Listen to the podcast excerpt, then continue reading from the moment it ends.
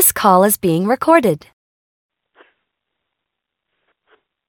Hello and welcome to my show, Searching for Integrity. My name really is John Smith, and I am searching for people with integrity. Why? Because our country suffers from IDD, Integrity Deficit Disorder. We have as our guest today David L. Peters, an author, engineer, entrepreneur, and spiritual searcher whose life has been with amazing consequences, excuse me, coincidences and synchronicities. He is the author of the 12 Steps to Joy and Happiness. Finding the kingdom of God that lies within. Luke 17 21, to quote. Are you there, David? I am here. Very good. Great to have you as our guest today. I'm glad to be on. And I am, um I- I can't resist. I'll get this first one out of the way. Are you really 86 years old? I- I am really 86 years old. Back in April. That's fantastic. Fantastic. It's, um, it's, it's, uh, quite, it's quite thrilling. I'm, I'm getting goosebumps listening, you know, listening to you because there's still a, a lot of energy left in you. Yes, there is. It's. Uh, I had a pro- uh, a situation this year where my my wife of of 59 years died back in February of cancer, but uh, God is still present, and I can still find joy within God. Not quite as often as I used to, but but that is starting to come back. That's a big blow. Yes. I did see that. I'm so sorry.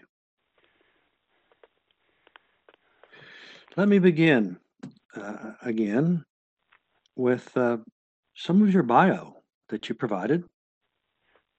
And um, you say you have been involved with spiritual groups for most of your adult life, starting some and leading one large one for 15 years. What's the one large one for 15 years, David? That's the uh, Cursillo movement within the uh, uh, Catholic Diocese of uh, Syracuse. I started it back in 71 and, and up until 85. I was the uh, diocesan uh, coordinator for that and, and lay director. The Cursillo, if you don't know about it, is a uh, it was a Spanish movement that came over here in the early 60s. That's when I first encountered it, and it is uh, it consists of a a, a three and a half day weekend, and then follow on meetings to bring Christ within the world, uh, actually within the working uh, situations, and uh, it it's a very powerful experience that that, proved me uh, a light years during that time. It sounds like it. I see your uh, you have certain books, spiritual books that uh, that you're favorite of, which would be New Age authors Wayne Dyer and Deepak Chopra. Yes. Yes. They.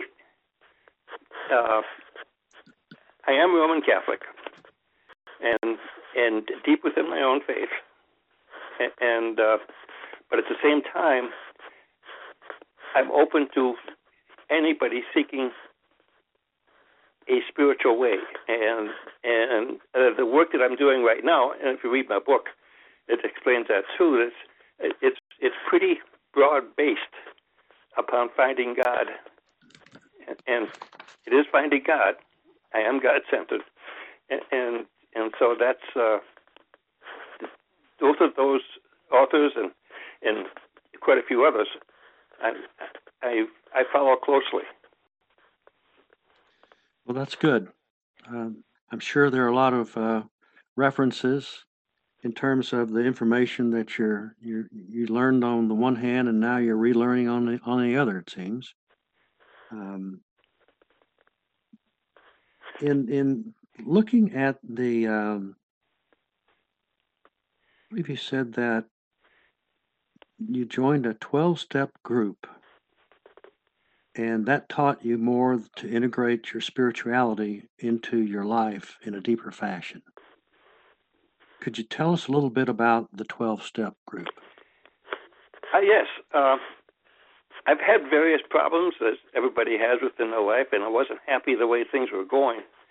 And I had come across the, the 12 step over the years and, and, and seen how it had moved people just fantastic ways to to get them uh, towards a a much deeper spirituality. So I started reading on that, and then I found a group. It wasn't necessarily close by physically. I had to drive 75 miles, which I which I did a couple times a week for, wow. for about 20 years, mm-hmm. and uh, and I found within that the uh, the deeper meaning of well, a deeper meaning of of uh, spirituality, and, and the 12 steps are a fantastic uh, spiritual path. You don't have to be an alcoholic or a drug addict to, to gain enormous uh, powers. It is it is meant for everybody. It is absolutely meant for everybody. Well, that's good to know. Um, I know that the uh, I've had I've had many friends go into the uh, AA uh, program, and and they're certainly for the better of it from it. Um, and I'm I'm glad to see that that you found something similar, and it is it in order to uh, um, allow people to find spirituality.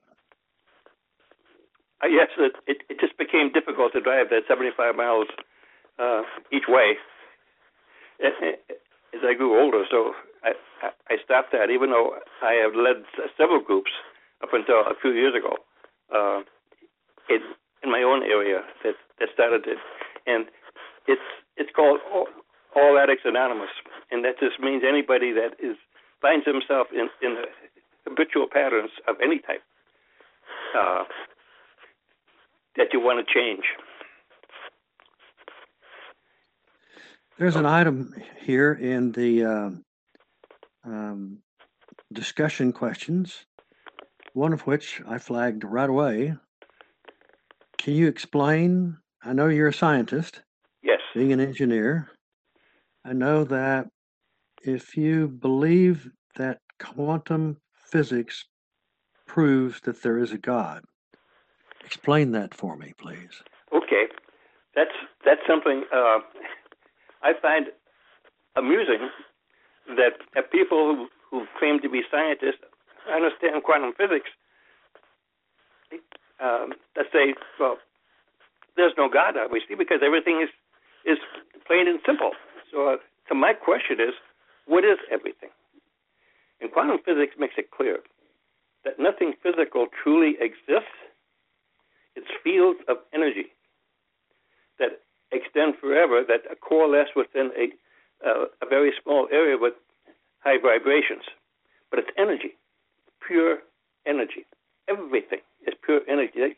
That's what the atomic uh, systems prove because you can break it apart and and what comes apart, vast amounts of energy, and and that's all that's there. And to me, energy is uh, the essence of God. That is uh, because energy has no physical bearing it is what is termed field, which is an infinite term of, of, of, of spreading vibrations everywhere. Everything is coalesced within within that. There's lots of arguments within the scientific community. Is there only one with, with actually many points, or are there actually many joined together? But it, that doesn't matter. But to me, quantum physics proves that proves scientifically that uh, uh, uh, there is a God, because what else can there be that that that manifests itself as pure energy. I see. I, as you were speaking, then I was thinking that uh, there are no boundaries to that. There are no boundaries. Um, another item here is alternative orthodoxy. I've been accused of, of being uh, a heretic within my church, and uh, but I actually follow the the teachings of, of Father Richard Rohr, a Franciscan priest in, in, in New Mexico, who who preaches about the alternative orthodoxy. That's his term. Actually, he uses, and it's a different way of viewing God. It's it's the way Saint Francis of Assisi viewed God. God, Jesus, Jesus it, it did not come here to save us from our sins. That was already done. Eh, what he came here was to show us the way to heaven, and and to find heaven here as we as we stand right now. And he said that over and over again. The kingdom of God is within you. The kingdom of God is among you. Uh, Father, let them all be one, just like you and I are one. What more can you ask for? And that's the alternative orthodoxy, rather than Jesus. That that God was so angry, and God cannot get angry per se, that he demanded that his son die in pain on the cross. That's ridiculous in in my thinking. And uh, so this is the alternative orthodoxy. Christianity taught that as its primary approach for the first 300 years. But then, uh, when things got turned around because of Constantine, and the uh, and the church suddenly became the in thing to be, they became an empire, and so they had to move away from that because that certainly doesn't doesn't fit the empire mold. And and, and they, they suddenly started teaching very strongly the other approach of, of an empire approach. So that's why it is called the alternative orthodoxy. It is not heretics. It's always within the orthodoxy of Christianity, but it's not commonly taught. I see that um, calling yourself a follower of Jesus. Right. Now, is that different than being a Christian? Only in it. It is a Christian, of course, but uh, only in in a sense that I believe that Jesus never said, "Worship me." Never, not once. But he did say, follow me. And that I find that in most common thought patterns of Christianity, we're to fall on our knees and to worship God and then go on with our life as if nothing else has changed, which is just the opposite in, in my thinking of what Jesus taught. Jesus said to the young man, Sell all that you have, come and follow me. And we can sell things in actually many different ways, but to follow Jesus is something that I have put forward in my life, all of my life. I met Jesus when I was about four years old.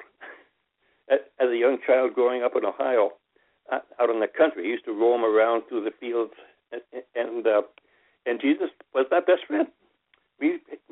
long conversations, yes, conversations back and forth, and of course, a young child. And then as I grew further that uh, developed into uh, adult thinking. I have read hundreds and hundreds of uh, spiritual books of all types, including some very uh, challenging theological tomes by the great writers from Vatican II, and uh, because my age, of course, I was I was in my prime at that point, back in the '60s. So I have, I consider myself today a follower of, of Jesus. I, I prefer that term rather than Christianity, a Christian, because that implies other things that, that I disagree with. And I, I can certainly understand that. Uh, I, I found myself um, in a in, once upon a time in a business deal, and they hid information from me and and labeled themselves as as such, and that kind of taught me a, a little lesson. Yeah. Um, the um, synchronicity yes. Did that begin? I think you said around the age of forty. You said that a dark, that, that not not a dark, but a cloud followed you. How did that work?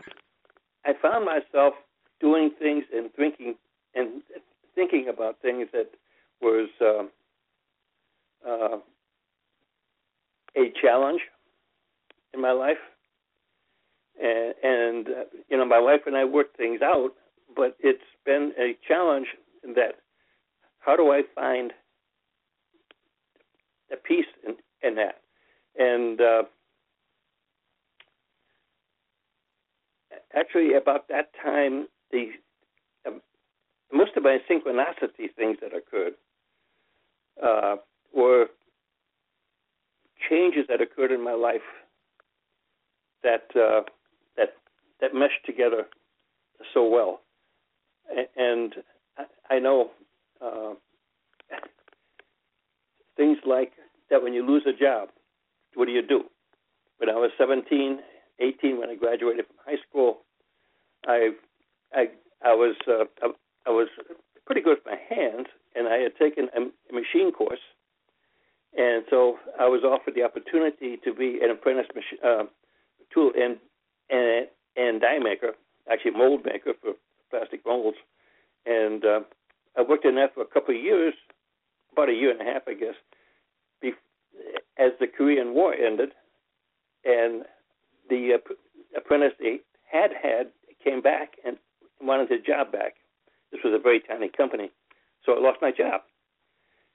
Then I was offered an opportunity to be uh, by my dad to come to work in in the test lab. They uh, they made high pressure fuel pumps for aircraft, and so I entered completely naive, not not knowing anything at all about things like that, to to test pumps. And within one year, I was the lead technician. And the engineer, and that's what I call synchronicity. That was giving me an opportunity to find my my my professional calling in life. Uh, engineer sat me down and he said, "You go back to school. You're too good." So I did. and that's just one of just so many. I met my wife. I was uh, I, I had a scholarship offered to me from Ohio State uh, in in radio astronomy, which I I still dearly love, and, and uh, for a PhD after after college. But then I was in New York because I just wanted to go to New York, as, and I used a job interview. I, I did well in school, so I, I was I was fairly well sought after, and, and uh, I decided to take that job. I was at that point I was 25 because I was 21 before I, I went back to school, and uh, I took the job. And four months later, I had joined a youth, a young persons group, not a youth group, a young persons group of those who were out of college and on their own within the Catholic Church. I was very active in, in Long Island, and I I had dri- I'd driven 700 miles in order to get there. And, Oh, and, and my future wife at that point lived right across the street. Well, she joined actually February 22nd of 1960, and she died exactly 60 years later on, on the day that we met. Hmm. So I met her, and and that's, we got married just over a year later. So that's just another synchronicity where things work together. hmm I lost my job down there because of the of a, uh, a depression in 1970. We had been up camping in upstate New York, where I live now, uh, the summer before, and at that point I had five children, and we had fallen in love with the area. And, and we said, "Gee, what can you do?" Well, I'm a specialist engineer, a television specialist, and, and what can I do up here? So I went home. That was in August.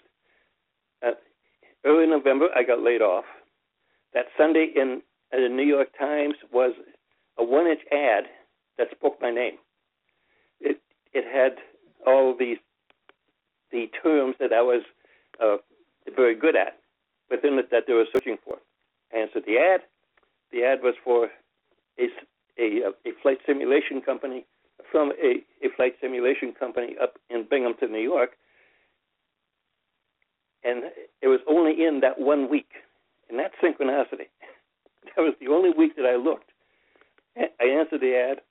They offered me a job, and we took it, and we and and, and uh, uh, we moved upstate, not far from where we had gone camping. Um, that year, the following year, 1971. That's synchronicity.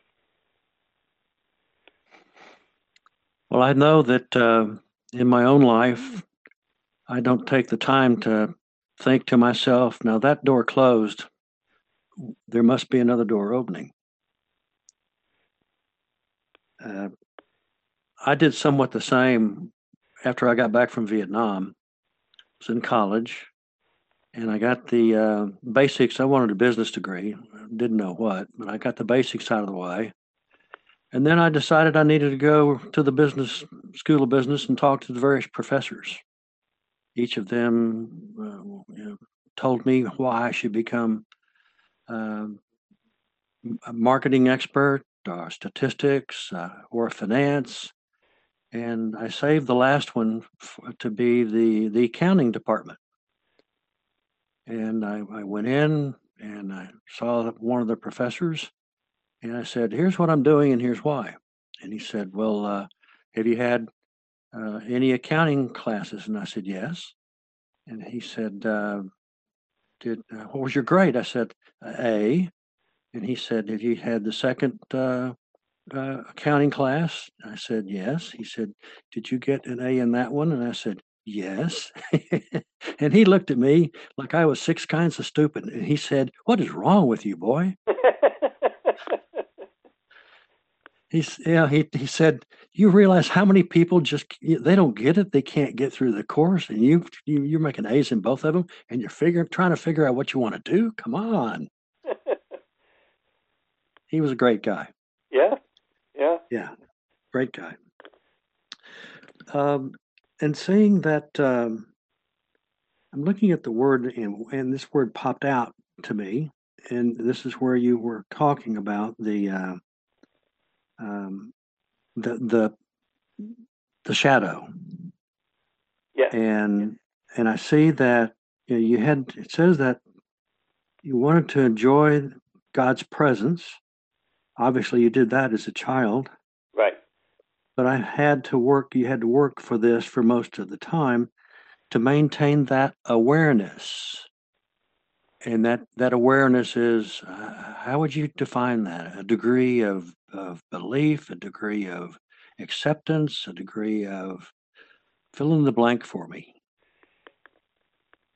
and awareness to me is just a constant deep uh, underlying calmness that is a result of a a living contact with with the living God. And it, it's it's it's something that you have to work at every day.